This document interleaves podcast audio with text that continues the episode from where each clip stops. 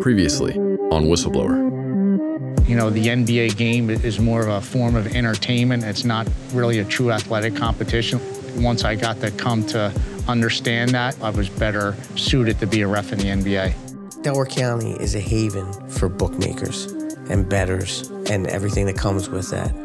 Do you remember where you were when Tim told you that he can influence a game six points either way? He told me over the phone, but I remember him telling me that. How? 100%. And we did have a couple of Scott's games that Donaghy gave us that didn't win. Like I left two losses out of my book because they were Scott Foster's games. But uh, was Scott Foster involved? Uh, does Tim say he was involved? I don't know. But I do know he, he talked to Foster before pretty much every game. Listen, in our gambling operation, it was all about the line. It's, it's not about who wins or loses, it's about the line. And so if you have an NBA referee working with you that can move the point spread to your advantage, that's huge.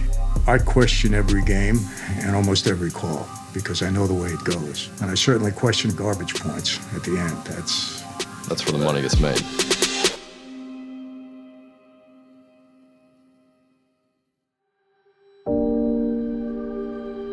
Let's go back to Pedowitz report.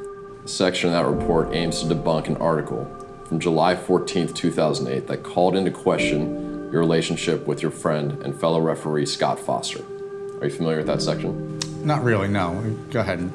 In that section of the Pedowitz report, it traces a series of phone calls that you made with Scott Foster. Foster said most of these calls were to kill time. Is that accurate? It is. I mean, it was a situation where, you know, when you're in a hotel room and you have nothing to do, you're bored, we'd call each other a couple times a day, and when we're sitting around, we'd call each other just to see what was going on. What did the scandal do to your relationship with, with Scott Foster? Oh, it totally ruined it. You know, I remember the last time I talked to him, I knew I was in trouble and it wasn't in the news yet, and I was supposed to go up to his country club to play in a member guest, and I called him and told him I couldn't make it. And he was like in shock, and two or three days later is when the news came out, and we just never spoke again. He's never asked you for any explanations. Why'd you do this? Nothing. Nothing. Never, never spoke to him. How does that make you feel? Yeah, he was a good friend. Yeah, it's tough, but you know, of course, he has a job to do in the NBA, and, and I did something that I shouldn't have done, and he can't jeopardize his job by speaking to me. So, you know, I don't blame him one bit. So, Scott, for the games that he was refing, were you asking specific questions about the games? Did he have any biases towards players that you were trying to extract during those conversations and understand to bet No, there, there were times when we would talk about, you know, different situations with different players, and if I felt that it was going to affect the game that night in some way, I would tell, you know, Tommy or Jack about the games. But it's interesting, I mean, Tim, that you don't hold any bitterness towards these guys at all. You know, what, what can I do? I should have never been doing it. Nobody twisted my arm to do it, you know? I, I did it, so. uh, what am I going to do?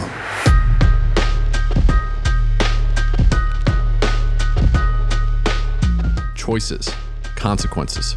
The stakes are high, and sometimes one choice makes all the difference. I'm Tim Livingston, and this is Whistleblower.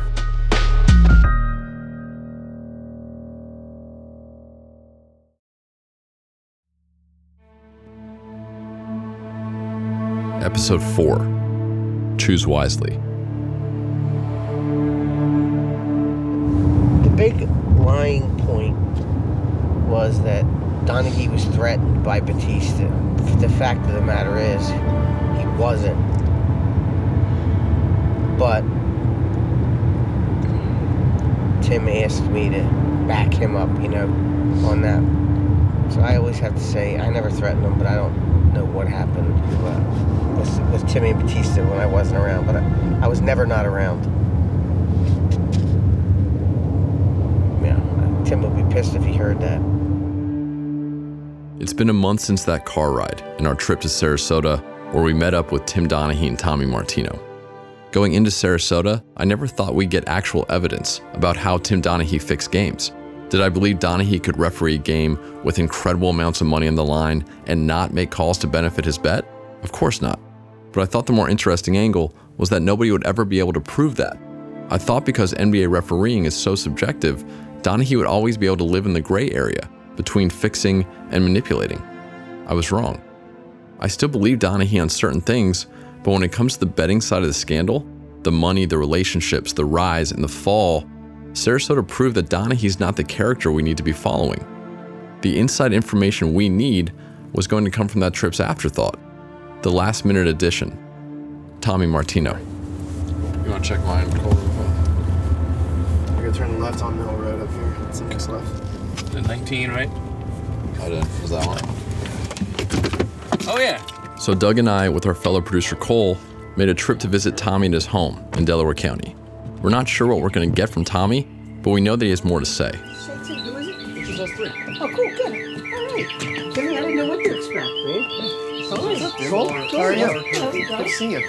Dougie Fresh. We step inside Tommy's house, your standard two story suburban home, and meet his wife, Ashley. Center. Here's Ash. Hey. Ash. Cole was the one. Tommy's dog and son, Tommy Jr., are running around the house. Here's the little guy. Say hi to Dougie. What's up, Tommy? He's so He tall. knows you guys. are- The last person we meet is Tommy Martino's father, Charles Martino.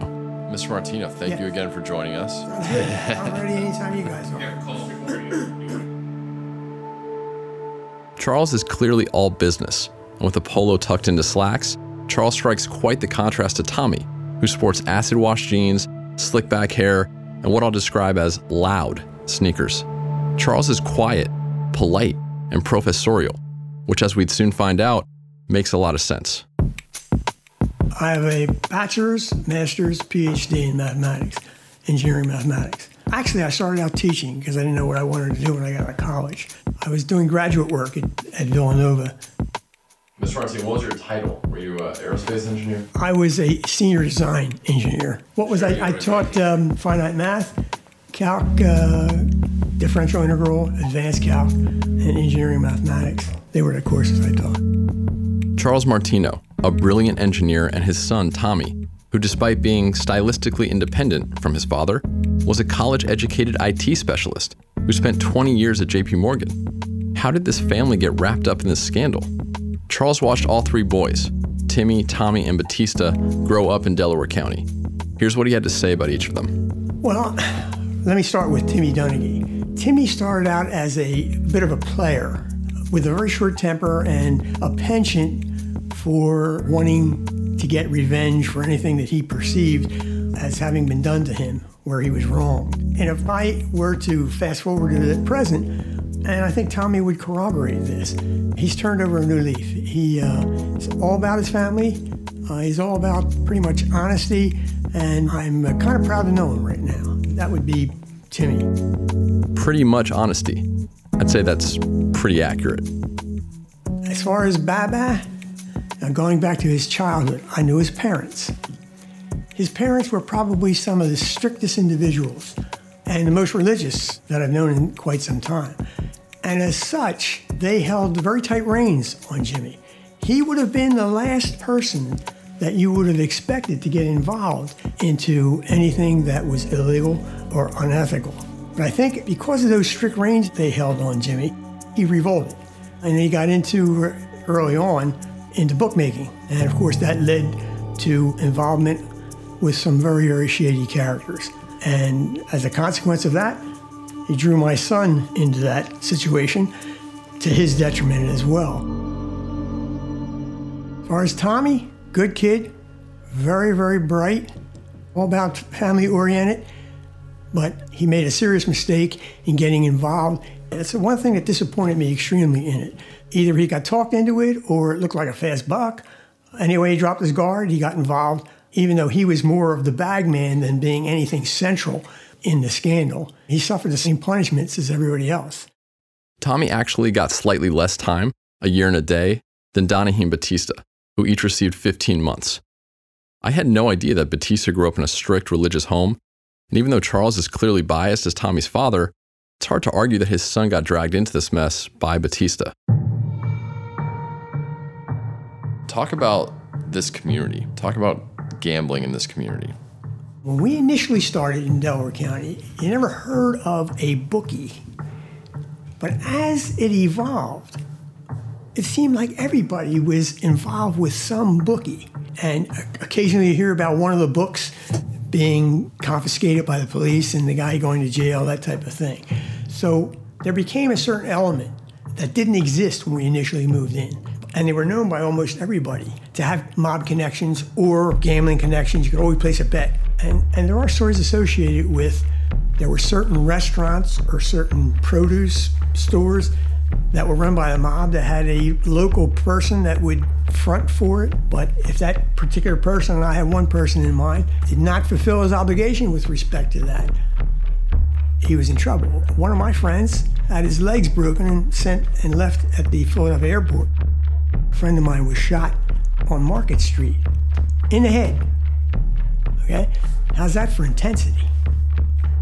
So that rapid proliferation of betting in the 80s, that's when these boys were growing up. I think it started out, out as fairly harmless betting. Well, I'll tell you this much, okay? These guys, Donaghy, Battista, Tommy, just to give you a kind of a picture of how competitive these guys were. They played in the Catholic CYO, they played basketball, they played football, street football, kicked can, you name it. Everything was about competition, which naturally led to an easy acceptance of gambling. Risk, thrill, and that became just like anything else. There comes a time when the competition doesn't do it for you anymore, right? It's like any kind of, a, of an aberration, I guess. That competition doesn't provide the thrill for you anymore. So you need a bigger thrill, right? What was the bigger thrill? The gambling.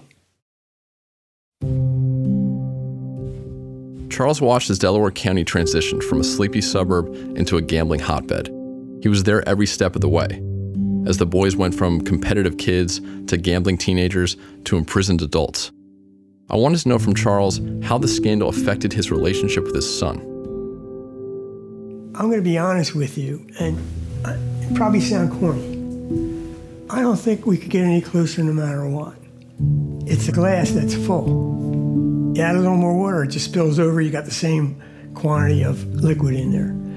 I mean that sincerely. I really, really do. It's all about my kids, my family. Always has been. I always chose. What's what I've always told you, Tommy? Choose what? Tell me what I tell you. Choose. Oh, choose wisely. Choose wisely, my son. Choose wisely, my son. Yeah. Choose wisely. An appropriate segue for our real purpose in Philadelphia. Yes. We're gonna take time to a basketball game. Who's gonna win? The Sixers are going to win. Are you sure? Yes. But win by how much? The Sixers were playing the Denver Nuggets that evening, and since we're doing a podcast about sports betting, we wanted to put some money on the game and watch it unfold in person. Doug had never placed a sports bet and thought we were going to put 50, maybe $100 in the game. Cole and I had other ideas. When the betting line opened, the Sixers were favored by four points. But by the time we got to Tommy's house, the line had ballooned to Sixers by five and a half. Five and a half. Five and a half. means the wise guys are all over the Sixers. On one hand, the Sixers were undefeated at home, 12 and 0, and had won their previous two games, both at home, by a combined 53 points. On the other hand, Denver was good, one of the best teams in the Western Conference with a 14 7 record. They'd also beaten the Sixers earlier in the season in Denver. I felt confident that Philadelphia was going to win, but by at least six points? This wasn't going to be an easy choice. All right, so I have wedding. Okay, let's. betting. betting Tommy, set- how how do we go about doing this? betting Yes. for real or real for real? Oh, okay, I gotcha. Can we do that? Yeah, I mean, Can we of course. Usually they just use sites now, but you want to call. So I have a guy that calls me and puts bets in. Like there's few and far between anymore. Now that there's sites, you just give somebody a number. So like there's no more of the call person and put a bet in. So tell me this. Let's say it was 10 years ago. Mm-hmm. How would we go about doing it? You call a phone number. And then? Guy would answer. You say this is your number. They get they have a number then. Mine was 531. Yeah. I would call and say this is, I wouldn't even say my name. I would just say my number. 531. They'd say, hey, hi 531. What's up? I say, what's the spread on this game? Give it to me. Give me 100 on that. What's the spread on this game? Give me. Let me. You would never do it in person. You would do it on the phone. over the phone. Never in person. Have you ever done an in-person bet? No. You Do can't. they have like yeah like down at off-track betting Park? kind yeah, of stuff? it's right up the street. Is that what it's like? It's an That's where- off-track betting, like hole in the wall. no, it's beautiful. Oh, really? Yeah, they got all kinds of big screen TVs. Like all Is it these a like casino? ten of these that make up one. It's a casino, yeah, and they have horse racing outside. Tommy went to prison for gambling, but did he stop betting when he got out? Of course not. Delaware County, baby. Is that where a lot of like Delco people go to bet, or Yes. do they just use this? So they go there or Harrah's, which is right across the river. Okay. Do you guys want to place the bets? Our bets at Harrah's.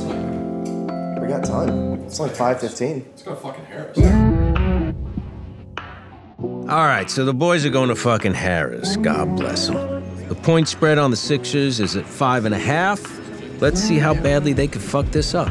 Okay. This is, this is huge. So wait, are we sure we want to bet on Philly here? Yeah. The casino is a massive, sprawling complex, an entire city block with over 100,000 square feet of gaming space. It's situated right next to an ominous, archaic prison, but sure, it's beautiful. All right, there we go. So they got it five and a half now. Okay, so it went up. Five and a half? Should have bet when it was four and a half. Not gonna matter. Should have bet when it was four. No shit, boys. Four would have been a breeze to cover. Well, I'm I'm already sweating. You gotta put because five on it. We don't have 500. We have to put five on it. Now you're talking, Cole. Go big or get the fuck out of Philly. What's the payoff? The payout, Doug, if you bet against the spread, you win $90 for every $100 you wager. So, if you bet $500 and the Sixers win by six points, you'd be sitting pretty with a $450 win. What about 450? So if we bet 500, we could net 450. Yeah. Walk out with 450 extra dollars. So walk out with 950. And it's legal. Yeah, it's legal. This is legal. Of course it's legal, you fucking amateurs. And then and Philly lost to Denver at Denver two weeks ago. Yeah. See that's the thing. These teams are going to play close. Unless, Five and a half. unless Philly comes out and just kills them. And nationally televised game, they want it to be tight. Are we reversing You want Denver? course? Oh I no. can, I can see Philly whooping ass in this game. I really could. I think they're going to come out. Denver's really fucking good, though. I know.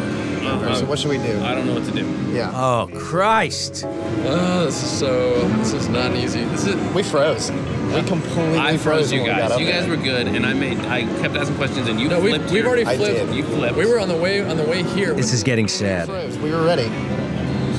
Ashley. Thank God. Bring us some wisdom. Choose wisely, Martino. So you guys just we're gonna bet Denver? Five and a half's a lot of points. It's a lot of points. Go ahead, do it. It's your, it's your guys' down. But you think Philly. You still think Philly. You think it's going to be a rout, don't you? I think the Sixers are gonna cover the spread. It's either gonna be a rout or they're gonna keep it close. Right. Then Denver the Sixers, covered. we think Sixers are going to win. I think we all agree. Not bad advice from the man who helped run a multi million dollar gambling scam. Why don't we just go with Tommy's lead? Or call his BFF, the referee, the guy who could shave points with a butter knife. See if we made a play right. Duns. Who's gonna win tonight? The spread's five and a half. Five and a half. Well, they're, these guys might want to go with Denver, so we said let's let Donaghy tell us who he likes. I like uh, the Sixers to come. There you go. Let's lock in this bet. We're going to Philly. So we're doing Philly? Minus five and a half? Yep. All right. $500. Sixers? Okay. Sixers to cover. Sixers to cover. It's game time, baby. We welcome you from Philadelphia, PA. It's the NBA, and it is East versus West tonight. Two contenders squaring off. It's the Denver Nuggets and the Philadelphia 76ers. We walk into the Wells Fargo Center, grab beers and some arena cheesesteaks, which surprisingly are still pretty good, and find our way to our seats. We have $500 in the line, so we're anxious, and that feeling only intensifies when we get some news right before tip off. This game is being refereed by an official we know well. Scott Foster will put it in the air, and the tap belongs to the Denver Nuggets, and away we go. One thing about Scott Foster, he's notoriously liberal with the whistle. When he's refing, expect fouls. A lot of them. Uh, we learned the hoop for that one. Foster? Yeah. Is he reffing? Yep. Away, finds Scott. Another three ball is up, and another three ball is down. A lot of Sixers have a lead. The Sixers started out sluggish, but close the first quarter strong. They're only down by one, 27 to 26. Most of Denver's points have come from one player, Will Barton. story of this game so far for the Denver Nuggets has been all about Will Barton. He has been absolutely on fire. I spoke with him today. There were 10 fouls in the first quarter, but nothing stood out as an egregious miscall. Draws the contact. Good call there. So far, the refs are calling a balanced game. Area of strength for the Nuggets. There's Tobias Harris. answers with a three of his own, and they're all raining down here in the second quarter. The second quarter has been all Sixers. With 7:35 left until halftime, Philly's up 46 to 33. The Sixers by five and a half looks like a great bet, but then things start to take a turn. Three consecutive turnovers for the Sixers, seven turnovers for Philadelphia. Turnover after turnover. Come on, Philly. In the blink of an eye, the lead is cut to six, with a little over two minutes remaining in the half. The momentum has completely shifted. Just too close for comfort or what? Yeah, this is gonna be brutal. Oh. This is gonna be All right, breathe. Sixers are up by five at the half, which means they're on pace to win by 10, and we're on pace to win our bet. Philadelphia by five. We got this. Scores the layup. It's another turnover that turns into two more points for Denver. No. Turnovers, missed free throws, brick threes. The Sixers are falling apart. Come on, guys. Make a shot. Shot clock down to seven. Harris turns the corner. Two-man game with Jokic. Harris comes up short with a floater. Simmons on the run. Got numbers here. Thybulle flying high. Two-handed jam. Philly increases the lead to six late in the third quarter. Sauna levels of sweat right now. Oh my God. Are you fucking kidding me? The Sixers have a five point lead heading into the fourth quarter. Denver won't go away. The hope that Philly would turn this into a blowout is gone. Now, we're praying they can eke out a six point win. Points tonight. Nuggets got to go quickly now. Five-point game. The game keeps going back and forth. One possession, our bet is winning. The next, we're losing. Go, go, quick. Quick. Philly's up by seven, but for us, they're up by a point and a half. One Denver bucket, and our bet is lost. Looming. A swipe down. Missed it.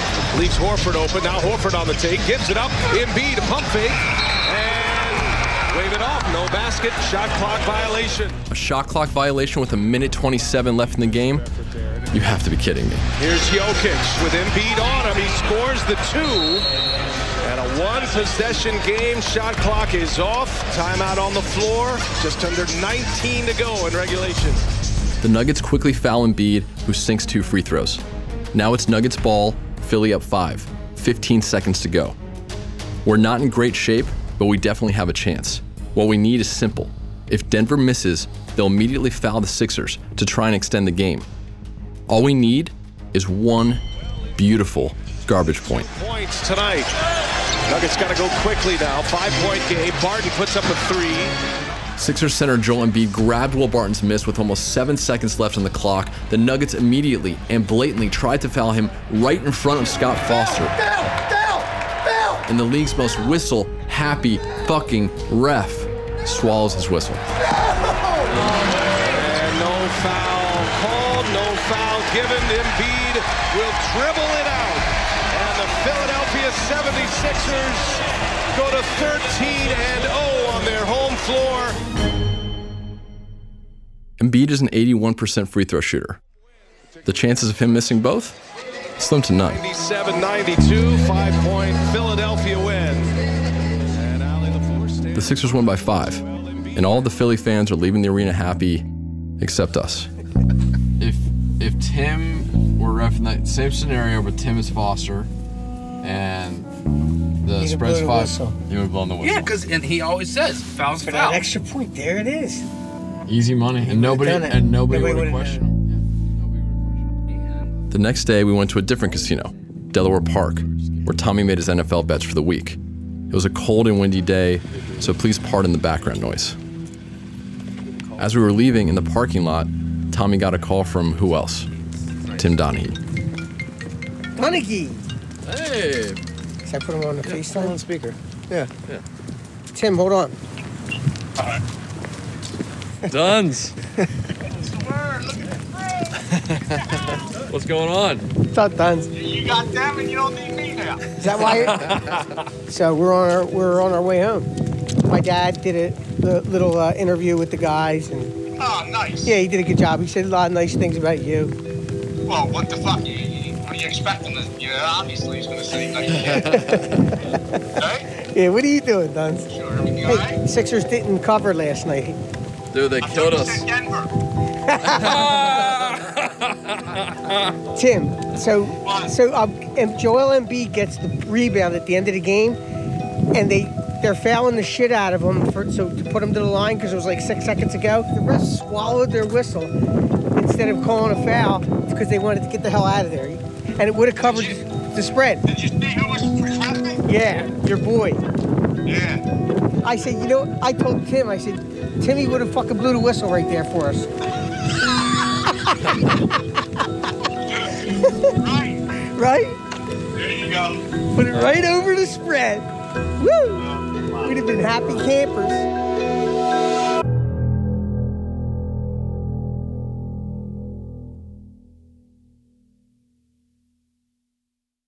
Next time on Whistleblower. referees are human. And people got to understand these are not computers out there refereeing the game. These are human people that have human problems. In my view, the last thing that the NBA would have wanted is Tim on the stand talking about everything he had proffered on. In this case, the only thing that I thought we had in leverage was I knew that nobody wanted this to become a circus because it could easily have turned into that. The bottom line is when Murray Weiss ran that article, the whole investigation came to a crashing halt. So I hung up the phone and I called the editor of the paper. And I told him that I had gotten confirmation of the story.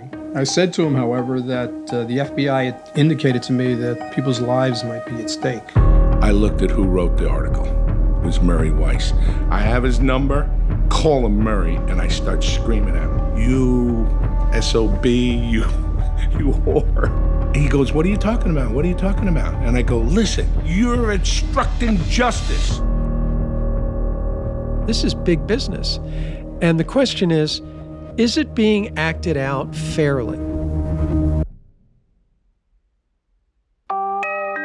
Whistleblower is a production of Tenderfoot TV and Whistleblower Media in association with Cadence 13. Donald Albright and Payne Lindsay are executive producers on behalf of Tenderfoot TV. Myself and Doug Matica are creators and executive producers on behalf of Whistleblower Media. Our co executive producer is Cole Ocasio. Our lead producer is Alex Vespestead. Co producers are Mason Lindsay, Matt Keller, and Paul Kasheri. Sound design, mixing, and mastering by Cooper Skinner. Additional mixing by Devin Johnson. Original music is by Makeup and Vanity Set. Cover design and illustration by Mr. Soul. Special thanks to Oren Rosenbaum and Grace Royer at UTA, Ryan Nord in the Nord Group, Beck Media and Marketing, Station 16, Paul Anderson and Nick Pinella of Workhouse Media, Max Hacker and John Bagakis, the teams at Tenderfoot TV and Cadence 13, and to Michael Imperioli. Check out his new podcast, Talking Sopranos, wherever you get your podcasts. Lastly, thank you to Liz Livingston and Tali Ravid for your invaluable insights and for never letting us give up on this story. For more information about the podcast, visit whistleblowerpod.com and don't forget to subscribe, rate, five stars preferably, and review. Thanks.